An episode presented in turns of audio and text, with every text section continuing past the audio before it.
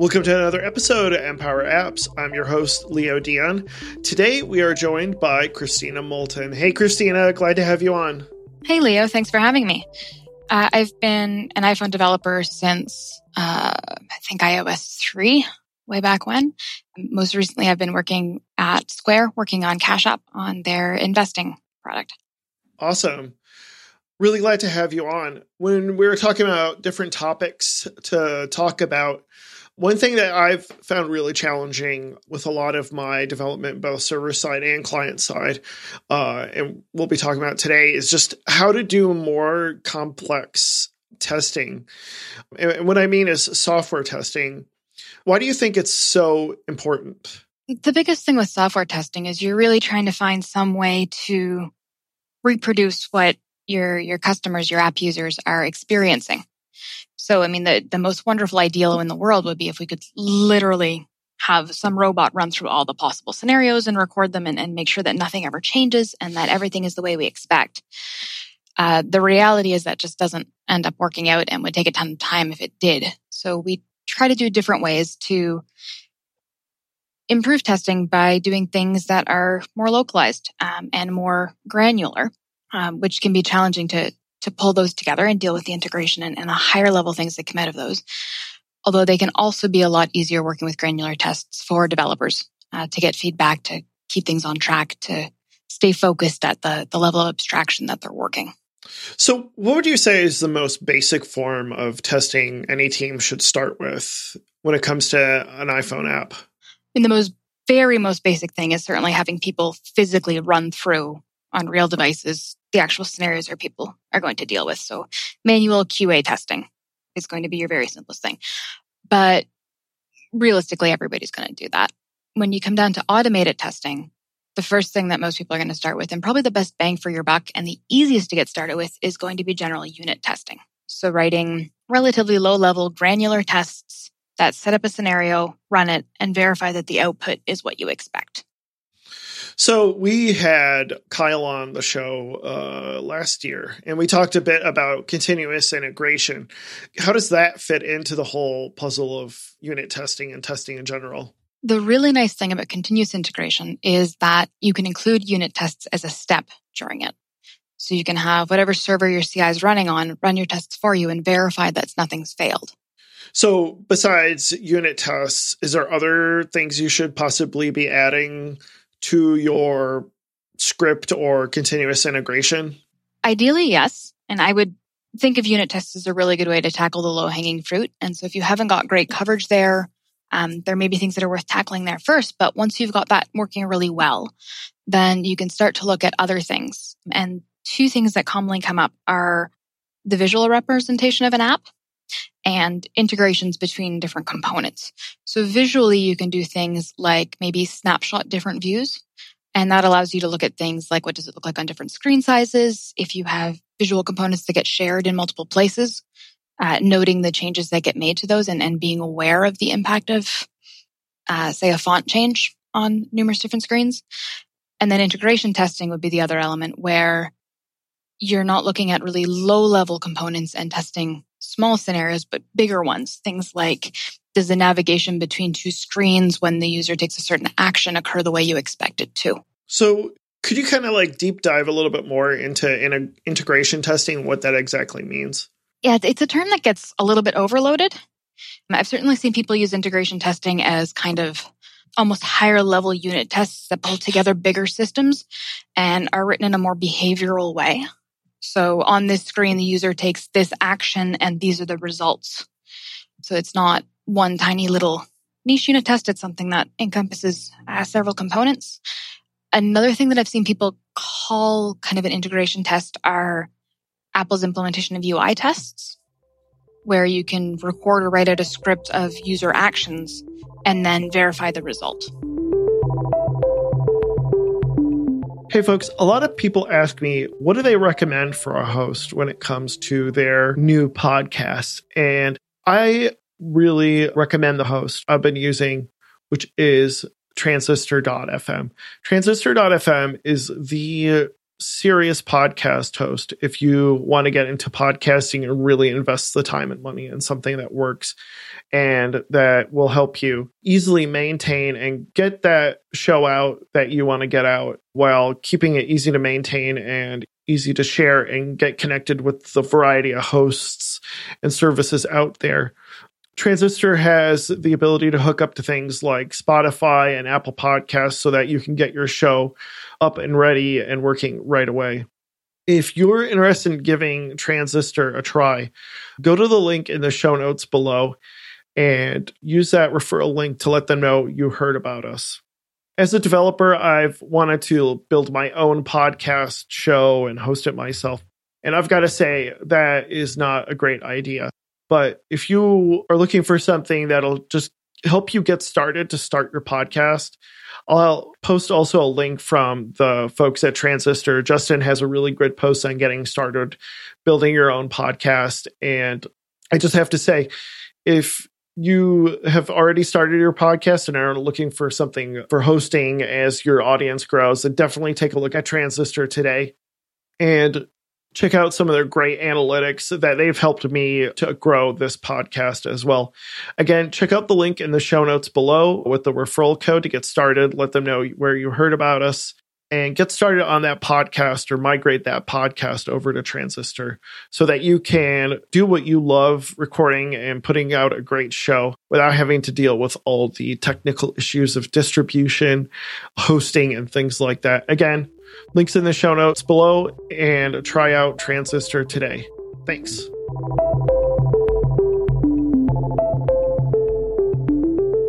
Okay, so, like one of the things you hear about a lot with with unit testing that I think a lot of folks find confusing is the fact that unit tests are supposed to be isolated and are not supposed to really integrate with networking or database or things like that. Are integration tests then that that test that actually integrates with those services then? Sometimes. Uh, sometimes they're just integrating between different sets of things that are individual unit testing that aren't necessarily quite so difficult. The complexity starts to come when you deal with things like networking databases that they can be a bit inconsistent in their behavior. So slower responses, things like that. So from a testing perspective, if you want to have very reliable tests, they're easier to mock out and essentially describe the behavior and have some fake version of them enact that behavior. And that can be something that you can use even if you're dealing with a larger integration test. There are times when, yeah, verifying that, that your database is reading and writing and, and doing the things it should is, is a reasonable thing to do. Networking is a really fun one. um, people do do it. I think I would probably consider this more like what people call smoke tests, where you're really looking for, for indications of fire or, or things that have gone wrong. Generally, when you're getting to those things that it's like, it's really hard to test this, asking, what am I trying to get out of testing this? And how else could I do that? Comes down to a good thing. So if you're saying, you know, I want to make sure that my app always does the right thing when it talks to the server, but I can't guarantee that my server is always in a perfect state. Sometimes you've got downtime, sometimes we've got updates running, things like that. Doing a set of tests on the client that expect a certain input and doing a test set of tests on the server that deliver the same output and matching those as a contract might be a reasonable way to do that. So sometimes drawing a, an isolation line uh, somewhere in the middle of what you're trying to test can be a really effective strategy. What are some challenges in drawing that line when it comes to isolation? Where do you draw it? What what's a reasonable place? Um, there can be lots of different ideas of what might work, what might not. The other is fully defining it. So it's extremely common, especially in today's JSON world, but in uh, in almost any type of, of communication between a server and a client, to have some states that are not necessarily 100% well documented, that some error cases and such aren't necessarily well understood and aren't necessarily perfectly well described. So you can very much, very easily end up in a case where you've defined the happy path or the ideal state and you're testing that and that's great and you should. But it's also very easy to miss out on cases that are important. So it's very easy if you're trying to draw a line in the sand and say, I'm going to test both sides of this line for there to be different states that line could be in and maybe get a little too focused or fixated on only a subset of those states. Yeah, uh, we had a couple of folks from Ray Wenderlich on a, a couple of years ago talking about test driven development, uh, Josh and Mike, and they're talking about how important that isolation is, but also being able to test those like edge cases, like you're talking about. Like that's something I always find is just making sure that, okay, if an error happens, make sure you handle it in a healthy manner and doing that. What are some other mistakes that novices make when they're doing unit testing, you think? That's a really good question. It's really easy to write tests that, and very often you don't realize you're doing it. But if you've written the code and you're writing the tests, uh, some of the knowledge you have from how the code is written can leak out and impact how you test it. So you may miss error cases because they're the same error cases that you didn't anticipate when you wrote the code. So now you're never going to write the tests that checks for those error cases or checks the behavior because you missed it there. So it's very easy for your blind spots to end up in your testing as well. One exercise that you can do to help with that is to back out and essentially draw like a little diagram of, of what it is you're testing. And this is way easier with unit testing than, than anything higher level. It's just what are the inputs and what are the outputs? And, you know, what, what kind of situations could we get into? And have we tested all of those? Okay. That makes a lot of sense. The other thing I think a lot of folks run into is the trap of code coverage, where they try to get perfect code coverage because we're programmers and we like metrics and numbers. And if we're not at 100%, uh, we sometimes get trapped doing that while not taking advantage of or really thinking about edge cases or errors, like you're saying. I think that could be a big trap uh, amongst developers when it comes to unit testing. So we talked about integration testing. What other levels of testing are there out there besides unit testing and integration testing? Uh, I don't know if I'd really call it a level, but things that are more UI oriented are, are certainly a thing. You can almost consider those unit tests for visual representation. And then there's all the higher level stuff where you start getting into uh, acceptance testing the more manual QA things. And, and the higher up you get, the harder it is to automate the testing. And the more likely it is it's going to end up in a written plan or script than being something that a programmer can naturally code up. So the, the benefit and the value in higher level testing, for example, integrations between client servers, uh, can be really, really valuable, but it's also most likely going to be a lot more effort. So if you are a programmer, you probably have limited time uh, and effort that you can spend on things. So figuring out where to put that effort is uh, very important. And certainly considering what kind of integration tests or, or, acceptance tests or anything really high level is something you should be doing. Um, kind of like that 100% code coverage. You kind of can't sit down and say, we should definitely do 100% of these things. They should always be done and they should always be perfect. Um, there's going to be a bit of, of figuring out what works for you and what makes sense there. So we've been talking quite a bit about like snapshots, right? Um, and the UI. How do you automate that right now, if anything? Uh, you do actually. Our snapshots run on CI. Um, they can be a little bit slow. It can be a bit of an annoyance if you're dealing with with slow CI times. It can be a bit of a pain. But Point Free Co has a really nice snapshot library, and it's you end up writing something that looks very much like a unit test, except for instead of setting up you know, whatever class or, or structure working with, you're setting up a view and then you just pass that to like a snapshot verify method and it will uh, spin up a simulator, take a snapshot of that view or compound view if it's uh, multiple things pulled together and record that in a folder in your, your repo, whatever.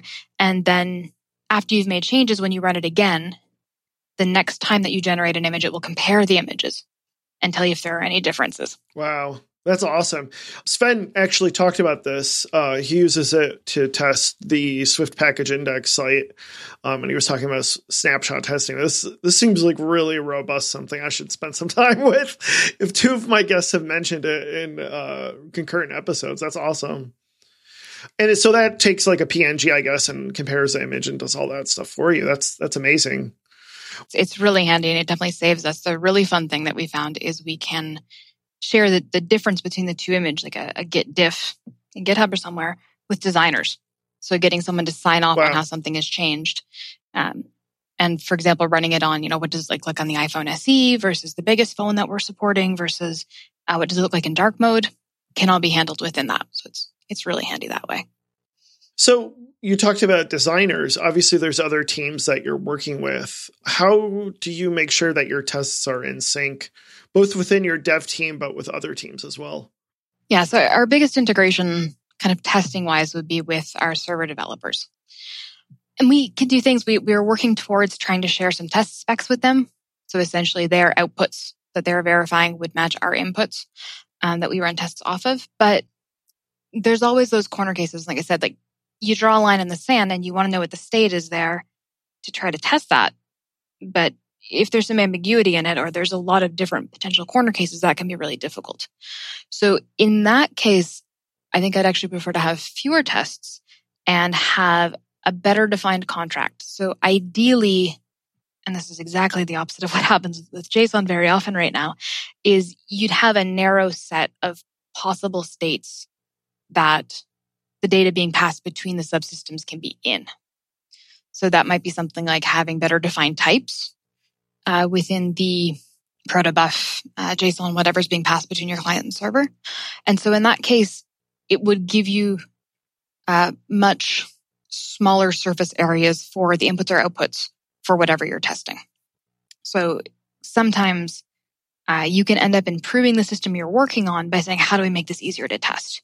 And we very often think of that as, well, you know, modularize it and break it up and build, you know, single responsibility components. But it can also be things like uh, using types to define better interfaces. And so, you know, you, you pass a, a some kind of date type uh, or some kind of proper time representation instead of, oh, you know, here's a random number with some digits and maybe it's in seconds and maybe it's in milliseconds. You figure it out. So it seems like being more specific and being like, being very, uh, how do I put it, forthright with what you expect and what you get back is a big part of that component. Definitely. The, the more you can define the possible interfaces of any component, whether it's something you're unit testing or something that's going between different teams at, a, at an integration level, uh, the better your tests are going to be too, because you you can then get full coverage and represent all the states. So we talked a bit about acceptance testing and some of those more manual processes, but then we also talked about more automated stuff like continuous integration. Are there ways, kind of like similar to like a code review, to where you can I don't know how to put it, like mechanical Turk the automation of some of these more red tape bureaucratic testing methods. You, you know what I mean? To where you like have a workflow and like, oh, so and so stakeholder has accepted this part. Okay, good. Now it moves on to step three. Is there any way to like automate that workflow, so to speak? Does that question make sense? Yeah, yeah, definitely things that that exist that way. The at a low level, if it's something like new person signs up and creates a new account and that works correctly and going through all the various steps involved in that, and then they can take whatever appropriate action is to be taken with a new account. Um, you could largely do that with UI testing, but yeah, to some extent, something a little more high level and integrated would make sense for some of those things. Like if you're actually going to talk back and forth to the server and, and do some testing there. Those are probably things that you just don't want to run on CI because they're going to be a little bit flaky. But you could still do something where you run them every night, run them once a week, run them pre release, get a report, and you're going to have a little more manual verification to say, like, okay, you know, this failed, is that okay? Um, do we just need to rerun it? Is it just, you know, we, we hit a bad state at that time? So there are things that you, you can build tools for yourself to use. You're probably going to have somebody's time going into that and, and effort. But if they were going to be manually running through those scenarios you know, pre-release or something anyway, um, or if it's going to help you catch them closer to when the mistake was made, it's it's way better if somebody makes a mistake on Tuesday, you catch it on Wednesday instead of next week. Uh, it's much easier to go back and fix it then. So yeah, there, there are definitely ways that you can do that kind of thing. You're going to put a little more effort into it. And to some extent, I would say that's the right thing to do when you start finding that that is something that you want. Uh, if you're running into scenarios where you're going, oh, you know, if we'd actually run through all the possible situations, but we didn't have time to manually test that, uh, we'd have caught this, then go do that. Yeah. It makes a lot of sense. Do you want to get your app featured on the App Store? Apple really likes to feature apps that show off their latest technology on their platforms and OSs. So, for instance, using some of Apple's latest APIs like dark mode, augmented reality, widgets, or sign in with Apple will help you get you on their radar. Now, if you want to get more tips like these, as well as best practices and mobile industry highlights straight to your inbox, then you want to sign up for AppFigure's weekly newsletter at appfigures.com slash newsletter. You can see the link in the show notes below. Also, AppFigures is the tool to get your audience to know about your app and be able to find it easily through the App Store. If you haven't used AppFigures, then I recommend heading to appfigures.com to try AppFigures for free. If you like it, both new and existing users can use our special code MPOWER3030 to get 30% off for the next three months. Check our links in the show notes below for more details. And thank you, AppFigures, for sponsoring our show.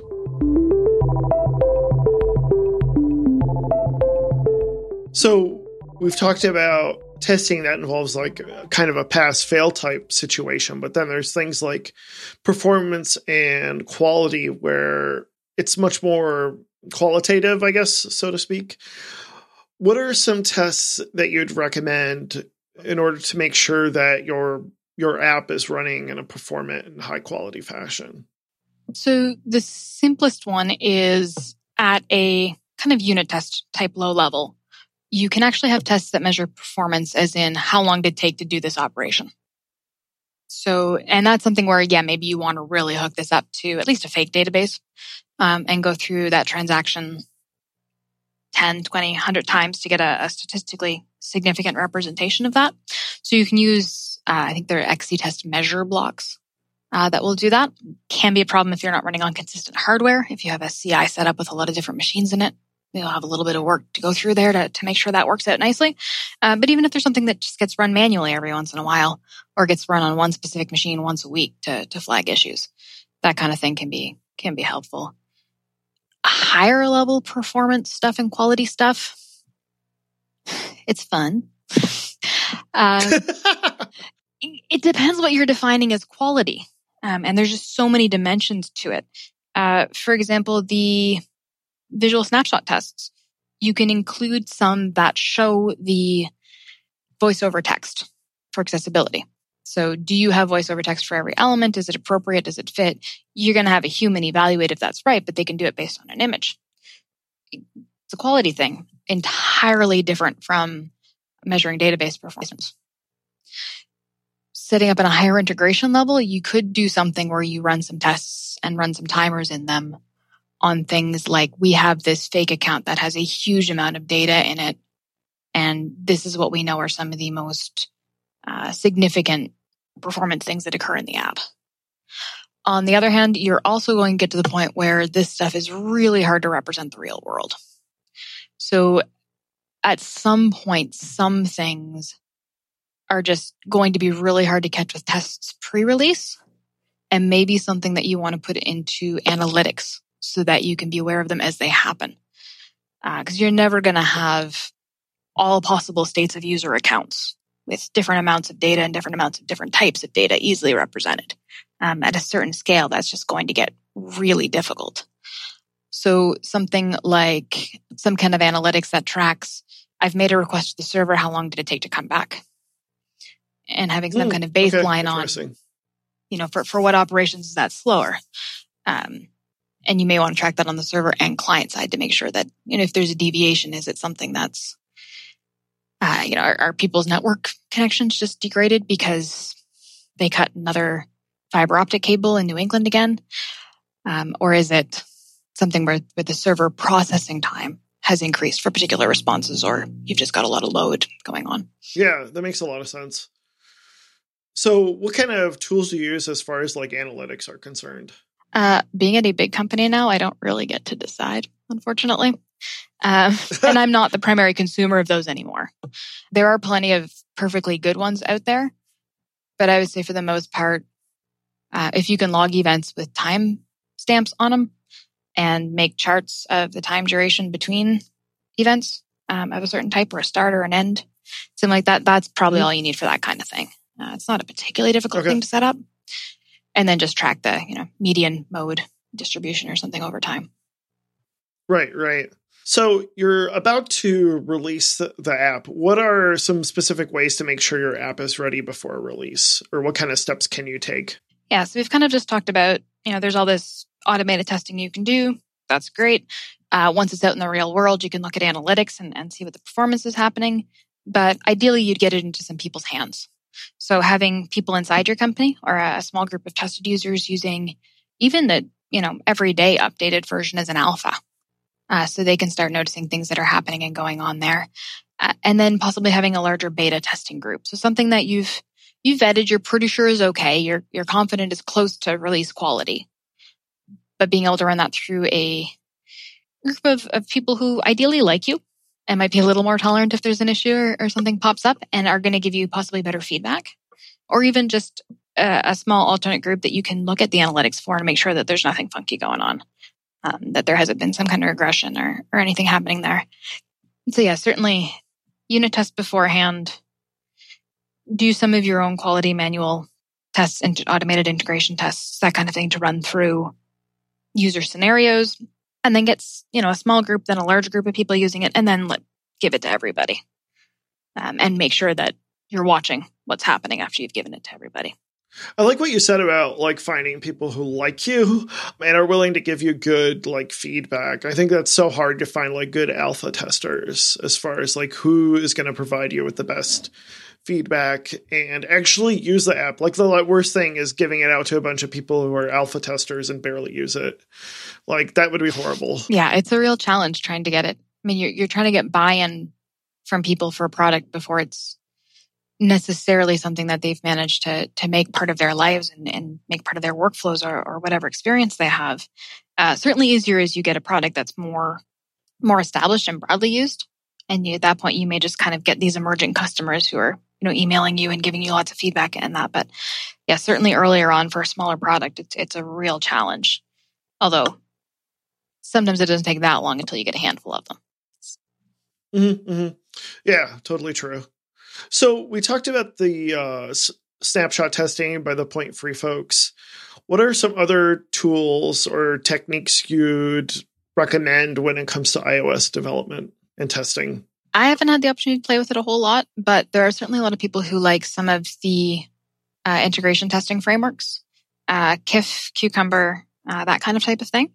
Um, and my feeling on those is if you're writing a bunch of those tests, it's probably worth playing with those uh, that they can be really nice levels of abstraction, really nice tool sets compared to like Apple's record a UI experience kind of stuff.